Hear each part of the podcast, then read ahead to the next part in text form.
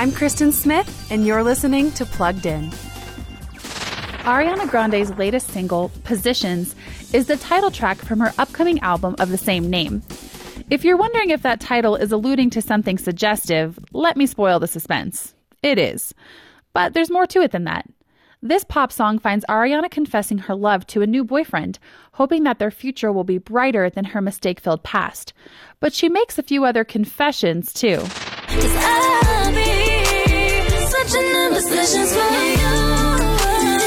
Ariana wants to get to know his family and to commit to making things work, and that's the good stuff. But she also uses two harsh profanities and sings about what they do behind closed doors as well. For more on this track, visit us at pluggedin.com slash radio and be sure to check us out on Facebook and Instagram.